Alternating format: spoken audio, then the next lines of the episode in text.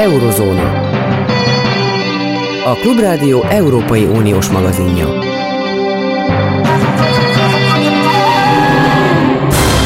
Jó napot kívánok, Zentai Péter vagyok. Mifelénk azt mondják, hogy eh, az nem demokrácia, ahol nem megválasztott ügyészek, bírák képesek börtönbe záratni, ha kell a miniszterelnököt, vagy a volt elnököt. Lásd ugye a friss fejleményeket, amelyekről a hírekben tegnap óta folyamatosan beszámolunk, hogy vádat emelnek és börtönbe vethetik e, a volt amerikai elnököt, és annak dacára, hogy e, börtönbe vetnék esetleg, annak dacára is lehet még amerikai elnök.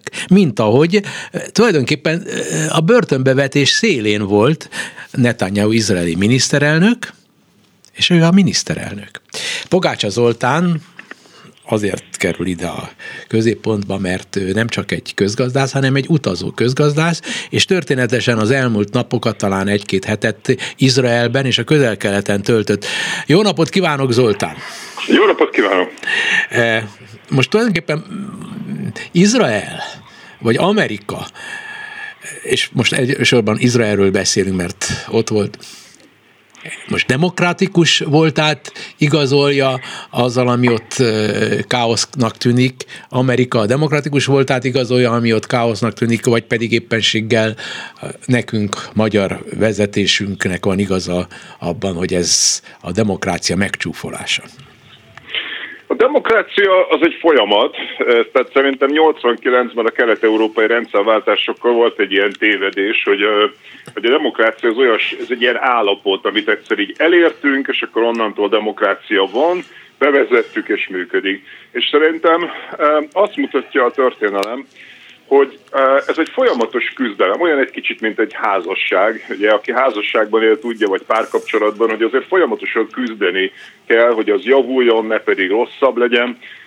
És ugyanilyen egy, egy demokrácia is, hogy újabb és újabb esetek, kihívások vannak, amelyeket, hogyha jól old meg egy társadalom, akkor az erősíti a demokráciáját, ha rosszul old meg, akkor az rontja a demokráciáját. Tehát az ilyen esetek, mint Donald Trump esete, vagy, és ott ugye igazából nagyon sok ügye van Donald Trumpnak, vagy Benjamin Netanyahu esete a, a, a korrupciós ügyeivel, ezek mind olyan ügyek, amelyek jól és rosszul is elsülhetnek a demokrácia szempontjából. Na most Izraelben volt, és Izraelben van még, vagy most már Jordániában, vagy most nem is tudom, hogy hol van? Hát most már kirepültem onnan.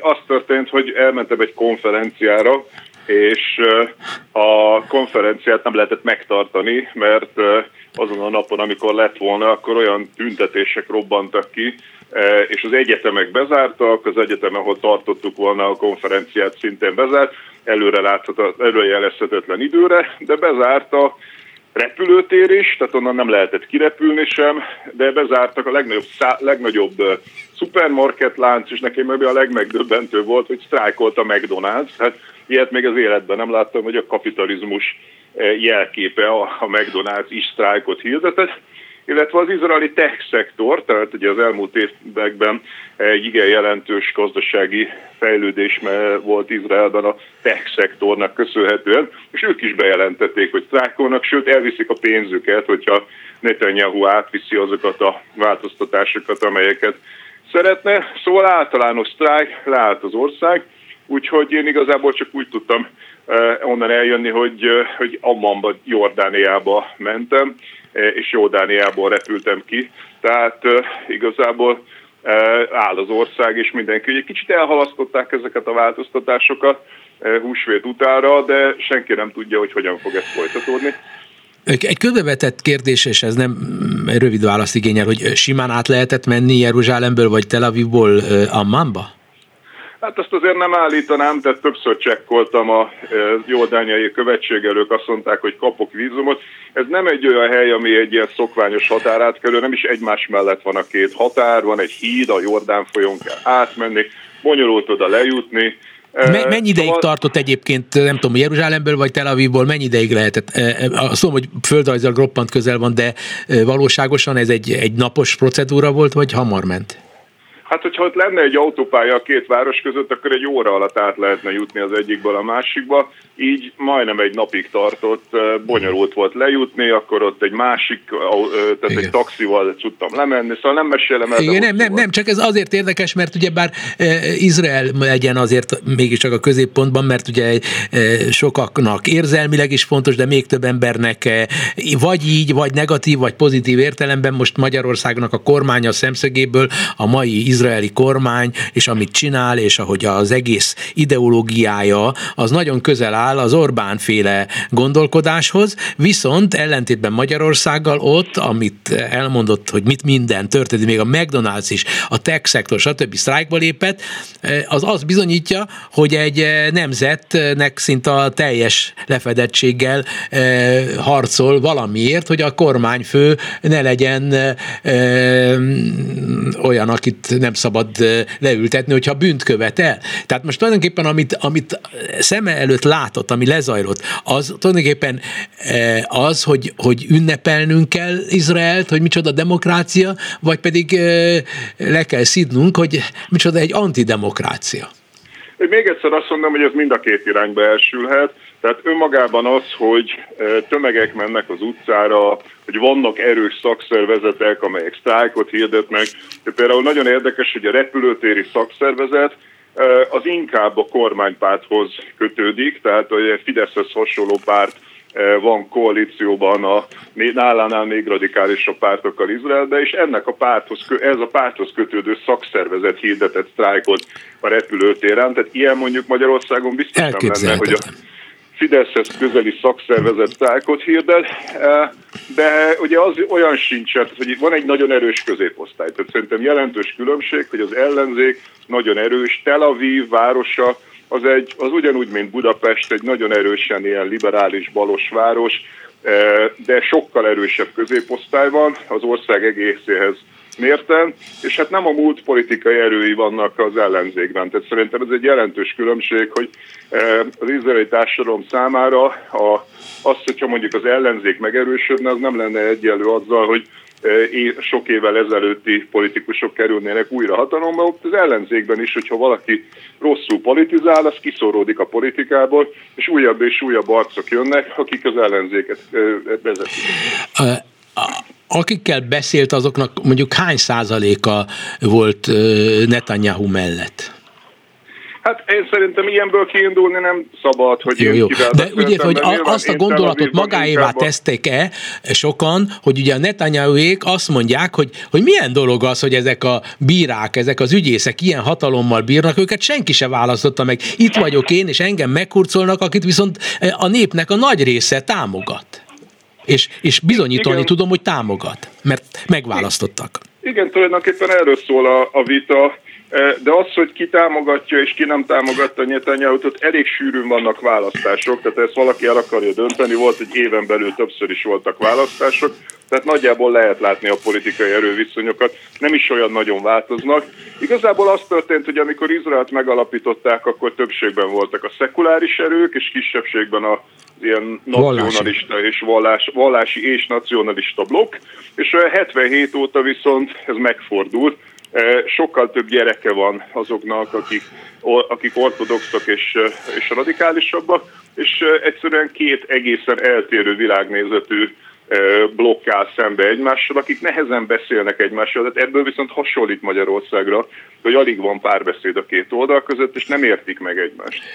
Igen, de ha most a magyar hasonlattal élünk, nálunk ugye elképzelhetetlen az, hogy egy mondjuk a, a Fideszhez közel álló szakszervezet a Fidesz kormányjal szembe kerüljön, de ezek szekuláris emberek lennének Magyarországon is, és feltételezhetően egy csomó dologban bírálnák a Fidesz, de nem merik, mert mondván, hogy azért ez a mi kutyán kölyke. De ott meg megmerik ezt csinálni olyanok is, akik szekulárisak, és jobboldaliak, sőt nacionalisták, de féltik az izraeli demokráciát. Ez nálunk ugye ez így nem tud működni. Ez így van, tehát igazából a jobb oldal sokkal plurálisabb, ugye a jobboldali koalícióban a védelmi miniszter erősen szembe megy a miniszterelnökkel, a pénzügyminiszter is, a biztonsági miniszter is, tehát ott azért autonóm figurák vannak ebben a koalícióban, akik akik, besz, akik nyilvánosan fellépnek a miniszterelnökkel szemben, de mondok még egyet, amiben nagyon különbség van.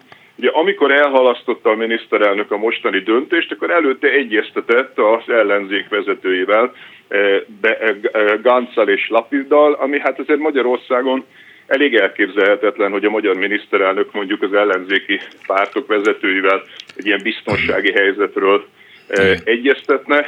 Nyilván más a helyzet abban a szempontból, hogy Izrael folyamatos fenyegetettség alatt áll, ezért nekik folyamatosan kell tartani a párbeszédet a másik politikai oldalra.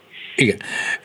Na most ugye a harmadik oldal, az arab oldal, ugye az a harmadik oldal is megosztott, mert az egyik ugye megszállt területeken él, az araboknak egy része, a másik rész pedig izraeli állampolgárként arab, de ez utóbbi is, azt hiszem, hogy 25%-át teszi ki az egész izraeli népnek, ha úgy tetszik, nemzetnek, de ők ebből az egész negatív, most átvitt értelemben mondom, és félreértés nehézség, ebből az egész buliból, mintha ki lennének hagyva. Minden oldalról, ők maguk nem tudok arról, hogy részt vennének ezekben a meg megmozdulásokban, illetőleg a megmozdulások részvevői, mintha eh, nem beszélnének arról, hogy itt eh, ott a dolgok alatt ott van ez az a, a, a, Izrael és a palesztinok közötti e, óriási e, probléma. Ez, ez nem zavarta magát, hogy, hogy az arabok ebből az egészből e, ki vannak hagyva?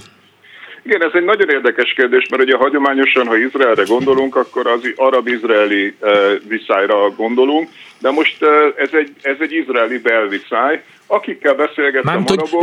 izraeli zsidó belviszály, nem? Hát az izraeli társadalom két oldala, tehát a szekuláris és a nacionalista vallásos blokk közötti ellentét. De mind a kettő zsidó oldal, nem? Ni, mind a kettő a, zsidó oldal. Igen. Az, arabok, az arabok, akikkel beszélgettem arabokkal, nagyjából kétfajta hozzáállásuk van.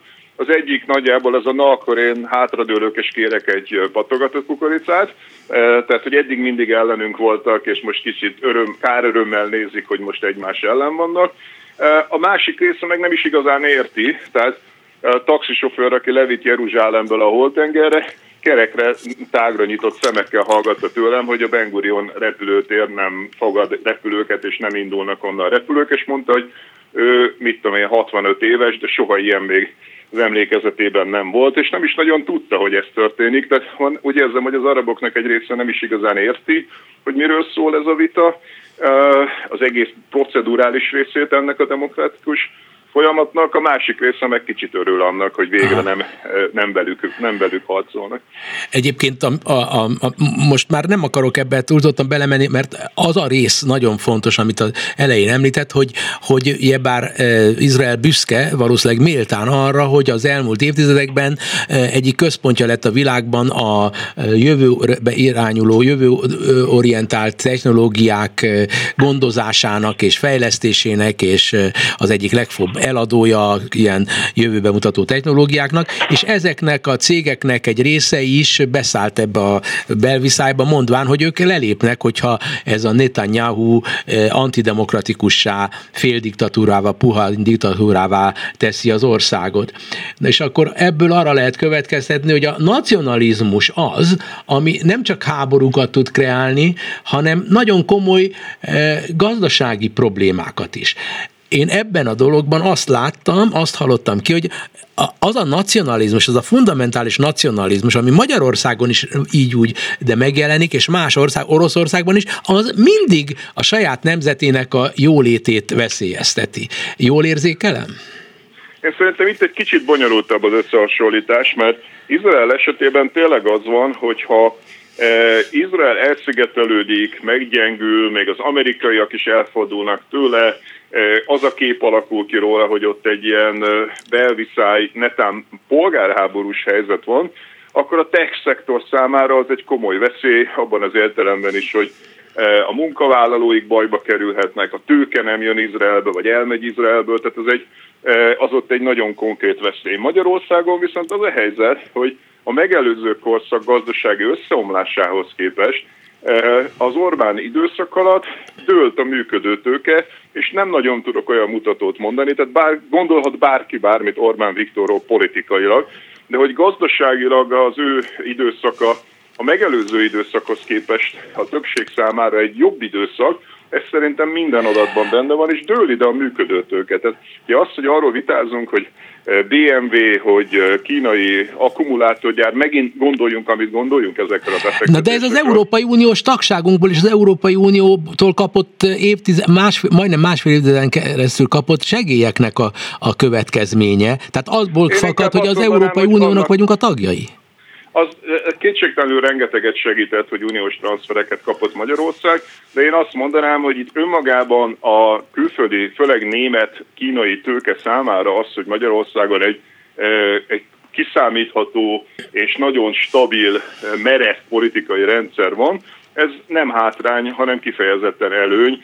Nem igaz az szerintem, hogy egy ilyen erősen nacionalista politikai demokráciát korlátozó hatalom, az minden körülmények között rossz a befektetőknek. Tessék megnézni a távol-keleti országokat, eh, rengeteg cég, eh, tehát mondjuk amik fejlődtek ilyen kis tigrisek, tajvanok, szingapúrok, dél-koreák, manapság Kína, ezek autoritár rendszerek között értek el gazdasági csodákat. Tehát önmagában szerintem a politikai demokrácia korlátozása a, a demokrácia egy ön, egy ön érték, de önmagában a demokrácia korlátozása nem riasztja el a befektetőket, ami elriasztja Izrael esetében az a konkrét polgárháborús helyzet, tehát az, az elszigetelődés és a konkrét polgárháborús helyzet szerintem itt különbség van Magyarország és Izrael között. Igen, ez így van.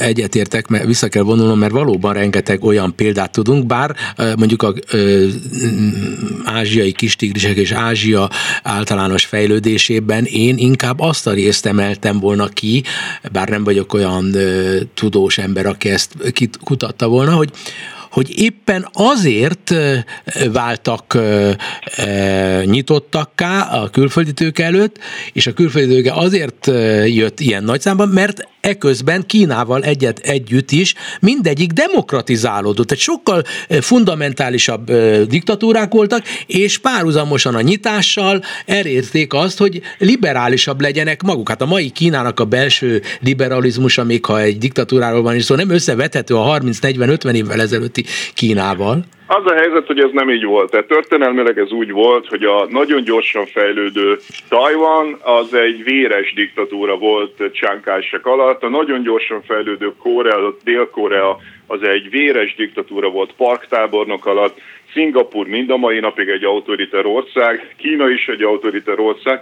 Az tényleg megtörtént, hogy minek után gazdagá váltak, létrejött egy olyan középosztály, amelyik aztán ténylegesen kivívta a demokráciát, de ez a logikai folyamat, és, nem, és igazából ezek nem is külföldi működő tőkére építettek, tehát sem Korea, sem Tajvan eh, nem erre épített, hanem saját belső cégükre, amiben közösek Izrael, ez a humántőke. Tehát szerintem azt írtó fontos egy ilyen beszélgetésben elmondani, hogy Izrael és ezek a távol-keleti országok azok az országok, amelyek messze a legtöbbet költik GDP arányosan a humántőke fejlesztésére, de Izraelnek még szerencséje is volt azzal, hogy a Szovjetunió összeomlásával rengeteg jól képzett orosz zsidó ment el Izraelbe, de a humántőkébe azóta is és előtte is rengeteget fektettek, ez viszont egy különbség Magyarországhoz uh-huh. képest. Viszont abban nincs különbség, hogyha most itt ülne harmadik beszélgető partnerként Orbán Viktor, akkor ő arra helyezni a hangsúlyt, hogy úgy van, ahogy Pogácsa úr mondja, hogy tudnilik, mi is azt akarjuk, mint az ázsiai, kis ázsiai országok akarták, hogy a saját nemzeti tőkés osztályunkat kell turbósítani, és azok gondoskodnak majd egy magasabb minőségű gazdasági technológiai fejlődésről, nem? És ez fontos, és igazából az izraelieknél is ez Jó, de Magyarországon ennek belső... nem látjuk az eredményét, Izraelben látjuk az eredményét, látjuk az eredményét. Ázsiában, de Magyarországon mégse látjuk a végeredményét. Azért nem, és ez szerintem írtozatosan fontos, amikor Orbán Viktor ellátogatott Szingapurba, akkor megdicsérte a szingapúri vezetést, hogy egy alapvetően analfabéta társadalmat az ázsiai térség legképzettebb, legmagasabb hozzáadott értékű gazdaságává varázsolt. Ez egy teljesen jó helyzetfelismerés, tehát látszik rajta, hogy Orbán Viktor ismeri a szingapúri csodának a történetét, ami bizony a humán erőforrás, a humántőke fejlesztésére alapozódott. Hogy utána hazajött Magyarországra, és miért nem ezt az utat járta, miért inkább az ellentétes utat, a, a humántőke leépítését, miközben nagyon jóban van Benjamin Netanyahu-val, tehát hogy az is hangozzon el ebben a beszélgetésben, hogy Orbán Viktor és, Net- és Benjamin Netanyahu stratégiai szövetségesek, tehát akár Szingapúrtól, akár Kínától, akár Izraeltől, azt eltanulhatná a magyar kormány, hogy a GDP-nek hatalmas részét arra kell költeni, hogy kutatásfejlesztés, egyetemek, iskolarendszer, akár az alsó, alacsonyabb fokú iskolarendszer fejlesztése. Nem ezt csinálja. De nem arról van szó, hogy ő erre azt válaszolná, ha itt lenne, hogy, hogy először a prioritás a nemzeti tőkésosztálynak a, a létrehozása, hiszen a tulajdonképpen az egész nem. Fog találni munkavállalókat. A nemzeti tőkésosztály számára ugyanúgy képzett munkavállalók vannak szükségesek, mint a multicégek számára. Ha az ember saját erős hazai vállalatokat akar, az izraeli tech szektor nem jöhetett volna létre csak attól, hogy mondjuk amerikaiak oda viszik a pénzt, vagy eh, az, az izraeli bankok megfinanszírozzák, ha nem lettek volna nagyon képzett IT szakemberek, tehát kell hozzá a képzés is. Értem, tehát tulajdonképpen az is lehet, hogy azt fogja mondani erre, hogy, hogy jó, hát lehet, majd az arányokon fogunk változtatni, eh, nemzeti középosztály, nemzeti erős felső tőkésosztály. Egyrészt, ami egyébként lefordítva korrupciót jelent nálunk, a másik oldalról pedig eh, majd több pénzt fogunk nyomni a, a humán eh, tőke fejlesztésbe, és ezáltal megszűnik az a vád, alap, mondja, gondolná ő, hogy, hogy mi, mi mármint magamhoz hasonló gondolkodók, azt mondjuk, hogy ő csak arra gondol, hogy hogyan lehet a saját barátait meggazdagítani, és semmi más Én a korrupciós lényeges. elemet annyira nem hangsúlyoznám ki, mert a távol-keleten is masszív korrupció volt, Izraelben, hogyha valaki mondjuk ismeri a 70-es években, 15 eh, évbe tellett, még az izraeli bankrendszert kitakarították, egymást finanszírozták, masszív korrupció volt az izraeli bankrendszerben Értem. is nem, én azt gondolom, hogy a kulcsmozzanat az a humántőke. Ezzel nem azt akarom mondani, hogy a korrupció jó dolog, nyilván minél kevesebb korrupció legyen, de önmagában még a korrupció sem állította le a fejlődést ezekben az országokban, ami a lényegi elem mindenhol, ahol fölzárkoznak a közepes fejlettség csapdájából, kikerülnek és fejlett országá válnak, és Izrael ma már benne van a mondjuk a 10-15 leggazdagabb országban a világon.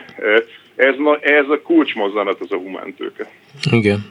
Hát itt a helyzet az, hogy, hogy, hogy Izraeltől és Magyarországtól úgymond európai demokratikus értékeket várnak el, és a bírálat tárgya a, ezeknek a értékeknek a semmibevétele, Magyarország és Izrael esetében. Európának, Amerikának e tekintetben nem fontos, hogy mi van Ázsiában. És ez a különbség, nem? Hát... hát én azt gondolom, hogy Ázsia esetében szerintem ma már nincs ilyen, hogy Európától ezt várunk el, Ázsiától azt várunk el. Én voltam úgy Tajvanon, hogy nyugat-európai tudósokkal, ahol konkrétan a tajvani demokrácia minőségét firtatták, rendszeresen kritizálja az Egyesült Államok vagy az Európai Unió a kínai politikai hát rendszert. biztos. Mi, mindenkitől elvárják a Értem. demokratikus működést. Én csak azt mondom, hogy az a feltételezett kapcsolat, hogy a demokrácia javítja, hogy előfeltétele a gazdasági növekedésnek, e, ez szerintem nem áll fenn. Szerintem a másik irányba van egy kapcsolat. Minél erősebb egy gazdaság, annál nagyobb a valószínűsége, hogy megerősödik egy olyan középosztály, amelyik majd demokráciát fogod csinálni. Sajnos, sajnos ez a helyzet szerintem. Világos. Nagyon szépen köszönöm Pogács Zoltán professzornak. Minden jót, viszont hallásra. Köszönöm, viszont hallásra. Eurozóna. Minden esetre az orosz-magyar kapcsolatok szerintem hátrányosan hatnak a magyar gazdaság szabadságjára, korlátozzák a magyar fejlődést így vagy úgy, és ennek látjuk a következményeit egy olyan éles helyzetben, mint amilyen az orosz-ukrán háború, és az, hogy hogyan szavaz most a parlament ezekben a kérdésekben, és a NATO tagsága, Svédországnak, Finnországnak és az orosz kapcsolatoknak a függvénye nagyon kevesen értenek ebben az országban ahhoz, hogy milyen hátsó motivációk lehetnek a magyar kormány orosz politikája mögött. Szabó András viszont azok közé tartozik, akik ezt nyomon követték az elmúlt években. Szervusz, a 440, a, a Direkt 36 újságíró vagy. Mondd el nekem, hogy mi az, ami számodra a kulcs a megfejtéshez? Üdvözlöm a hallgatókat. Hát köszönöm szépen a lehetőséget. Igen, ez a magyar-orosz kapcsolatok, ez szerintem nagyon-nagyon érdekes téma, nagyon érdekes terület, és még mindig sok minden van, amit érdemes feltárni. És talán ami a, az egyik legérdekesebb kulcsmomentum benne, ugye nagyon sokan, ilyen városi legendaként úgy értelmezik, hogy Orbán Viktornak, hogy ez az orosz pártisága, ez ilyen 2000, 2009-ben történt egy ilyen nagyon-nagyon erős fordulat, hogy azt lehetett tudni, hogy Orbán Viktor az egész politikai karrierje során rendszerváltást követően nagyon orosz ellenes volt, ő volt az, aki, aki követelte a hősök terén, ugye abban a híres beszédében a szovjet csapatok őket távozását, utána 98-2002 között is azért az a transatlanti elkötelezettség mellett kiállt, tehát nagyon-nagyon állandóan része volt ez a politikájának, és akkor ugye az a nagyvárosi legenda van, hogy 2009 novemberében ugye Szentpéterváron találkozott Vladimir Putyinnal, és akkor ott történt egy ilyen óriási törés a gondolkodásában, és akkor az egész, egész orosz pártiság hát gyakorlatilag innen datálódik, innen kezdődik. Mi viszont, ahogy ezt az időszakot vizsgáltuk, háttérbeszélgetéseket folytattunk kormányközeli emberekkel, politikusokkal, azért egy árnyaltabb kép rajzolódott ki, hogy ez egész történet honnan indult. Mondjuk, hogyha akár három momentumot kiemelhetek, vagy három, három érdekességet megemlíthetek. Ez valóban így van, hogy Orbán Viktor nagyon hosszú ideig orosz ellenes, de azért ez, ez, ez, a, ez az ő orosz ellenessége, ez, ez, ez folyamatosan olvad, folyamatosan lágyult, tehát ez egy jóval hosszabb folyamat volt, hogy Oroszország felé elkezdett fordulni. Már az első miniszterelnöksége idején 98-2002 között azért az Egyesült Államokkal nem felhőtlen Orbán Viktor és a washingtoni fehérház viszonya, tehát elég arra gondolni, hogy ugye a magyar kormány hirtelen ugye úgy döntött, hogy F-16-os amerikai vadászgépek helyett svéd grifteneket vesz, erre nagyon emiatt megoroltak az amerikaiak, az Egyesült Államok ki voltak adva miatt, hogy az Orbán kormány nem lép fel határozottan a magyarországi antiszemitizmus ellen, tehát már itt ekkor voltak, voltak ennek tünetei. Közben a három dolog, amit említenék, az 2008 környékén több olyan dolog is történt, ami elgondolkodásra készítette Orbán Viktort. Az egyik a 2008-as grúz háború, Oroszország megtámadja a Grúziát, és akkor ott hiába Orbán Viktor nagyon határozottan fellép, elítél, és a többi, de ő azt látja, közben, hogy nyugat-európai kormányok, francia, német kormány, hiába a háború, ők üzletelnek, bizniszelnek tovább az oroszokkal, mint hogyha mi sem történt volna. Második dolog, 2008-as világgazdasági válság, ugye Amerikából indul, és ebből a miniszterelnök, miniszterelnöknek a környezete, vagy akkor még ugye ellenzékben lévő Orbán Viktornak a környezete, többek között Matolcsi György sugallatára azt a következtetést vonják le, hát hogy itt egy ilyen nagy geopolitikai átrendeződés lesz, nyugat helyett egyre inkább kelet, kelet lesz a fókusz, a harmadik dolog, meg ami egyre jobban tetszett ellenzékbe Orbán Viktornak, ahogy Vladimir Putyin az egész orosz társadalmi gazdasági modellt megszervezte, konkrétan az nagyon tetszett állítólag Orbán Viktornak, hogy hiába van Oroszországban egy ilyen nagyon felső gazdasági elit, de ezen, ezeknek a, ennek az elitnek a tagjai nem önállóak, nem autonómok, hanem ugye a vezetőtől, Vladimir Putyintól függnek. És ezek, ezek a dolgok, ahogy így rakódtak össze, ő már a kormányzásra készülve 2009-ben így, így kezdte a külpolitikáját alakítani, így kezdte a külpolitikáját előkészíteni. 2009-ben három nagyon-nagyon fontos útja volt, először ment Szentpétervárra Vladimir Putyinnal találkozni, aztán 2009. decemberében ment Kínába Xi Jinpinggel találkozni, és találkozott ebben az időszakban még Netanyahu-val is, az izraeli miniszterelnökkel.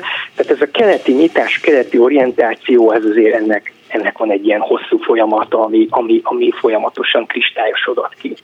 Ez az elméleti alap, és mi van-e gyakorlati összefonódás a ti nyomozások, oknyomozásaitok alapján, amire szintén nem csak városi legendák vannak, hanem olyan körülményekre is utalhatunk, amelyekben látszik, hogy nemzetközi gangsterizmusban való együttműködés. Hát a Gruevskinek az idehozatala is egy, egy, egy, egy, egy közös, egy kollaboratívnak tűnő valami.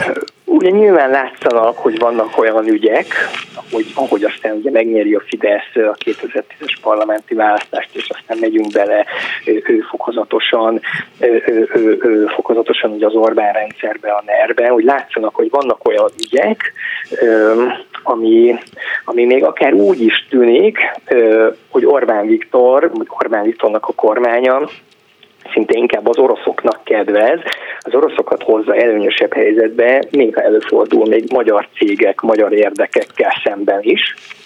Csak hogy egy konkrét példát említsek, azt mi tártuk föl konkrétan a Direkt 36-nál, 2016-ban volt egy egyiptomi tender, Egyiptom vasúti kocsikat akart volna rendelni, 1300 vasúti kocsit, óriási biznisz, 1 milliárd eurós megrendelés, és ezt egy magyar cég vezette konzorcium nyeri el, GANZ vezette konzorcium nyeri el. A GANZ-nak azonban ehhez, a, ehhez az üzlethez kellett volna egy állami hitel, az Exim Bank, a Magyar Állami Bank garantálta is, hogy ő megadja ehhez az üzlethez a szükséges hitelt, ki is hozták nyertesnek Egyiptomba a ganzot, hogy oké, okay, ti nyertétek a konzorciumot, aztán az utolsó pillanatban azt mondja az Exim Bank, hogy én mégsem ezt a magyar céget, ezt a magyar konzorciumot támogatom, hanem én a ganz versenytársa, az orosz Transmas Holding mögé állok be, tehát az oroszokat segítem a magyar céggel szemben, és aztán végül az egyiptomiak ennek az orosz cégnek magyarországi lányvállalatával szerződnek, és egy kicsivel később, egy-két évvel később, emögött az orosz cég magyarországi lányvállalata mögött megjelennek kormányközeli üzletemberek. Tehát nekem, mm, vagy nekünk ezek a nyomozásaink során az a benyomásunk, hogy olyan következtetéseket lehet levonni, hogy amikor ezek a, ezek a döntések megszületnek, itt azért mögötte mindig, mindig vagy állnak magyar érdekek, tehát kormányközeli figuráknak a gazdagodása, állhat egyrészt ilyen döntések mögött, másrészt Orbán Viktornak más egyéb sakjátszmáinak a része, hogy ezekben a nagyon-nagyon különleges üzletekben, vagy nagyon furcsának tűnő üzletekben részt vesz, tehát mindig, mindig mögötte valamilyen háttér érdek, valakinek a gazdagodásának elősegítése azért felelhető ezek mögött a különös döntések mögött az, az orosz-ukrán háború kapcsán ugye sok magyarázattal szolgáltál, hogy mi minden állhat, hogy Magyarország most is úgy csinál, mint hogyha elismerni, hogy Oroszország támadta meg, de mi a háborút ellenezzük, és azokat támadjuk, akik a háború pártiak. A háború pártiak között fölsorolják az égvilágon mindent, ami létezik, egy országot nem sorolnak föl, Oroszországot, az agresszort. Hát azért ez már több a sok soknál. Hát emögött nem elég egy ideológia, nem elég egy ganz megrendelés vagy visszavonása, hát emögött valami elképesztő dolognak kell állnia. Igen, tehát itt, itt ennél én mondjuk két dolgot tudnék kiemelni, ami szerintem figyelemre méltó, vagy amit, uh, érdemes megvizsgálni. Az egyik az energetika, hogy Magyar, Magyarország számára az orosz haj, meg az orosz gáz mennyire kulcsfontosságú. Tehát ősz, tavaly őszi téli hónapokban tényleg a magyar kormány komolyan félt attól, hogy mi lesz, ha Magyarország felé irányuló gázszállításokat is leállítják az oroszok, ahogy ugye tették a németekkel, stb. stb. más országokkal. Tehát volt egy ilyen nagyon-nagyon komoly félelem, iszonyú nagy szükség van a gázra, a magyarországi energiafelhasználás harmada gázból, gázból jön. Ráadásul ugye annyira, annyira felmentek az energiaárak, annyira felment a gázár, hogy, hogy Magyarországnak a kitettsége emiatt Oroszország felé nagyon-nagyon-nagyon durván megnőtt. Tehát csak egy adatot mondjak, ami 2019-ben az energiaexportra, amikor ugye Magyarország olajat, gázt, ilyen jellegű dolgokat vásárol külföldről, 2019-ben ez a GDP-nek 3,7%-a volt, 2022-ben már 15.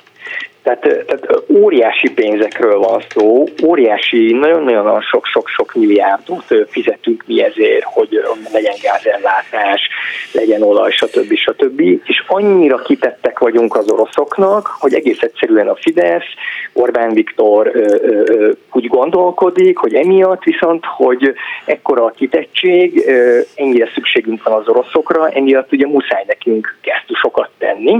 Egyrésztről van egy, van egy ilyen kiszolgáltatottság, tényleg ez, a, ez az energiaszámla, ez, ez, ez óriási, gigantikus.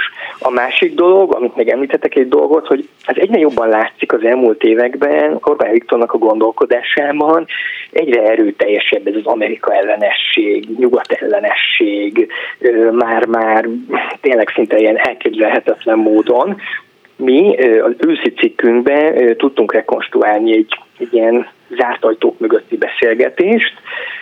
Orbán Viktor az uniós csúcs előtt parlament különböző tisztviselőinek tartott egy ilyen felkészítőt, március elején, február végén, és ott, ahogy, ahogy ott a részvevők nekünk beszámoltak, Orbán Viktor azért nagyon-nagyon erős kijelentései voltak, hogy az Egyesült Államok ő mindent megtesz, hogy feltartsa ezt, fenn, megpróbáljon továbbra is ilyen egypólusú világrendet fenntartani, ennek érdekében gyakorlatilag ugye az oroszokat most a háború apropóján megpróbálja teljesen tönkretenni, az Egyesült Államok megpróbálja Európát leválasztani az olcsó energiáról, azért, hogy az Európába előállított termékek ára megnőjön, ezért az amerikai termékek még versenyképesek legyenek.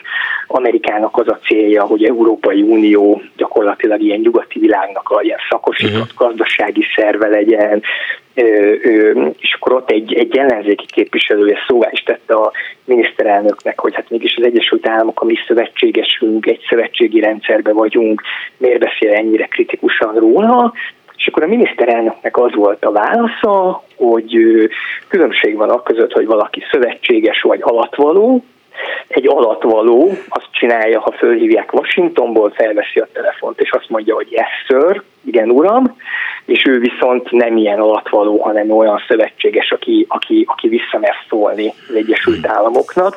Tehát itt nagyon-nagyon-nagyon lejött a, a miniszterelnök gondolkodásából, hogy nagyon-nagyon rossz szemmel követi az Egyesült Államok bármilyen nemzetközi világpolitikai igen, igen, igen, igen, ez, ez, ez, ez, ez a diktátoroknak tipikus megnyilvánulása, hogy fundamentálisan megőrülnek, és egy bizonyos gondolatrendszernek a rabjaivá válnak, ez, ez nagyon fontos. Hát most hagyjuk abba ezt a részét a dolognak, és Megköszönöm egyelőre az orosz-magyar kapcsolatokról elmondott történeti áttekintést Szabó Andrásnak. Szervusz, viszont hallásra! Köszönöm a lehetőséget, viszont a nemzetközi banditizmus, nemzetközi gangsterizmus részének tartanám azt, hogy itt van hazánkban egy nemzetközileg számon tartott politikus bűnöző, Gruevski. E, Magyari Péter újságíró, a 444 munkatársa foglalkozik ezzel az ügyel hosszú ideje. Azt mondd el, hogy te szerinted kiadnák ezt az embert, hogyha most már negyedszer is hivatalosan kérik, hogy engedjék ki, szervusz? Szervusz, köszöntöm a hallgatókat, nem fogják szerintem kiadni. Nem fogják, biztos. Ö, nagyon úgy tűnik, hogy Igen. nem fogják. E, e, mi, hogy lehet, hogy ezt a nyugati világban, és egyáltalán most nem nyugati világban, a világban ez tűnik? Hogy lehet, hogy Lengyelország, Csehország, Románia egy szót nem szól, Bulgária egy szót nem szól? Hát ez az ember tényleg minden tekintetben bizonyítottan egy bűnöző, akit ide csempésztek, és itt él, mint Marci hevesen. Egyrészt igen, ez egy elég abszurdnak kinéző eset. Másrészt ugyanebben az ügyben a Gruevskivel szövetséges Macedón volt titkosszolgálati vezetők közül ketten nagyon hasonló helyzetben vannak Görögországban, akik ugyanarra hivatkoznak, mint a Gruevski, hogy nem méltányos eljárásra számíthatnának otthon, illetve az életük is veszélybe kerülne, hogyha őket hazaküldenék. Görögországból. De Tehát őket nem a... két másik Igen. nagy hala Görögországban kapott hasonló menedékjogot, mint Gruevski Magyarországon, tehát ilyen értelemben nem egyedülálló precedens az, ami itt történik az EU-n belül. E, görög diplomáciai rendszámmal vitték ki Görögországba őket? A, a, e, azonnal megadtak neki minden e, lehetőséget, úgy, mint Magyarországon, de kérdezem, az normális, hogy kicsempészték magyar diplomaták ezt az embert? Biztos, hogy nem normális, és nem szokványos. Nem véletlen, hogy erről a német sajtó annak idején nagyon részletesen beszámolt. Uh-huh. Ez a dolog, hogy most egy olyan ország kéri a kiadatását, amelynek egyébként bármilyen jogállamiság hiányt eh, vet a magyar kormány, éppen a magyar kormány Észak-Macedónia szemére. A, ugyanez a magyar kormány támogatja ennek az országnak az Európai Uniós, akár azonnali csatlakozását. Ez is egy ellentmondás, másrészt pedig eh, mi ez az egy? Hát ez egyszerűen felfoghatatlan a számomra. És miért pont Magyarország? Miért, miért, nem, miért, nem, miért nem Dánia? Miért nem e, Románia? Miért pont Magyarország?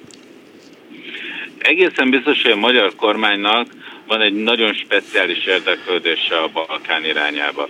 A magyar politika és gazdaságpolitika is azt gondolja, hogy egyetlen egy irány van, ahol expanzív tud lenni Magyarország, ahol van mit felvásárolni, ahol úgy tud viselkedni, mint Magyarországon mondjuk Németország, és ez a Balkán. És ennek érdekében elég komoly erőfeszítéseket tett az Orbán kormány, nem csak Észak-Macedóniában, de Szlovéniában, Szerbiában, Bosznia-Hercegovina szerb részén, nagyon is próbálkozik kiépíteni hitfőállásokkal, és Macedónia esetében kifejezetten a Gruevski féle politikára tett, azzal kötött szövetséget, üzletit és politikait egyaránt, és hát ö, szerintem arra számít a magyar kormány, hogy eljön még az az idő, amikor Macedóniában változik a politikai széljárás, és Gruevski vagy az ő szövetségesei vissza fognak térni a hatalomba, és akkor egy különleges pozícióba lesznek Orbánék. De, jó, nem tudom, hogy milyen fantasztikus szolgáltatást, árucikkeket tud Magyarország eh, oda szállítani, amellett, hogy propagandát azt tudjuk, hogy tud, mert eh, különböző balkáni országokban az Orbáni propagandagépezetnek a leágazásai médiumokat vásároltak föl, Szlovéniában jól meg is járták, de másot is próbálkoznak, és értem, hogy Szerbiában próbálnak Szerbiával ilyen speciális együttkavarást. De, de azt akarom megtudni, hogy Hát ez a Gruevski mégiscsak egy igazi bűnöző, ez nem egy tingli-tangli, ez nem olyan, mint azok a titkos szolgálatosok, azokról nem tudjuk, hogy bűnözők, de ő bűnöző, mert eh, pénzmosás eh, miatt nem engedik be az Egyesült Államokba. Tehát egy pénzmosással vádolt. Ki tudja, hogy a, a, a, ugye az orosz-magyar kapcsolatoknak is van olyan ágazata, hogy olyan embereket akartak levetetni az Európai Uniós szankciós listáról, akik pénzmosással gyanújában állnak, illetőleg Kirill Pátriárka, aki egyrészt a szovjet titkosszolgálatnak egy ilyen borzasztó ügynöke volt, másrészt pedig ő maga is pénzmosó, és homályos okoknál fogva vannak különböző helyeken a világban villái, például Németországban, és ezeket a német titkos szolgálatok és a német rendőrség is vizsgálja. Hát nem mondja nekem senki, hogy, hogy szuper villákat tudnak vásárolni a világban politikusok vagy patriárkák. Igen, persze, tehát... Uh... Hát bűnözők, hát bűnözők, bűnözők. Itt ugye az a vélhető kiinduló pontja a magyar kormánynak, hogy az egy természetszerű dolog, hogy a politikusi szakma összefügg a bűnözői szakmával.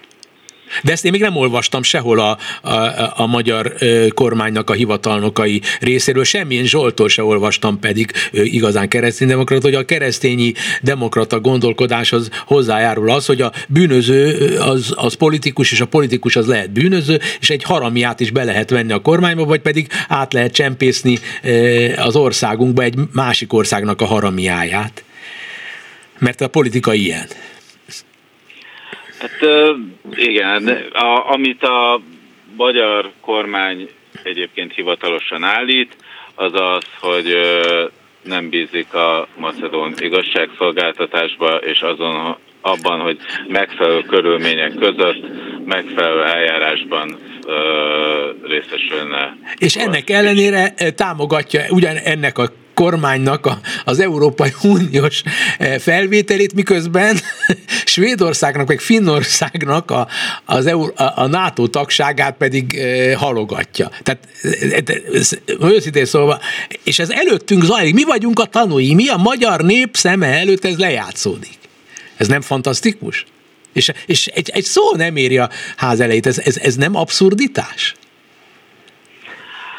Hát de, de, de hát a magyar kormány külpolitikáját nem a elvont értékek, hanem a haszonelvűség határozza meg azért elsősorban. Igen, igen, igen. Na de, de most, amikor Magyarország, ha például valaki ezt, ahogy én ezt elmondtam, szóvá tenni egy nyugat-európai országban, mondjuk egy képviselőként, akkor azon az egész nyugat-európai országon bosszút állnának itt.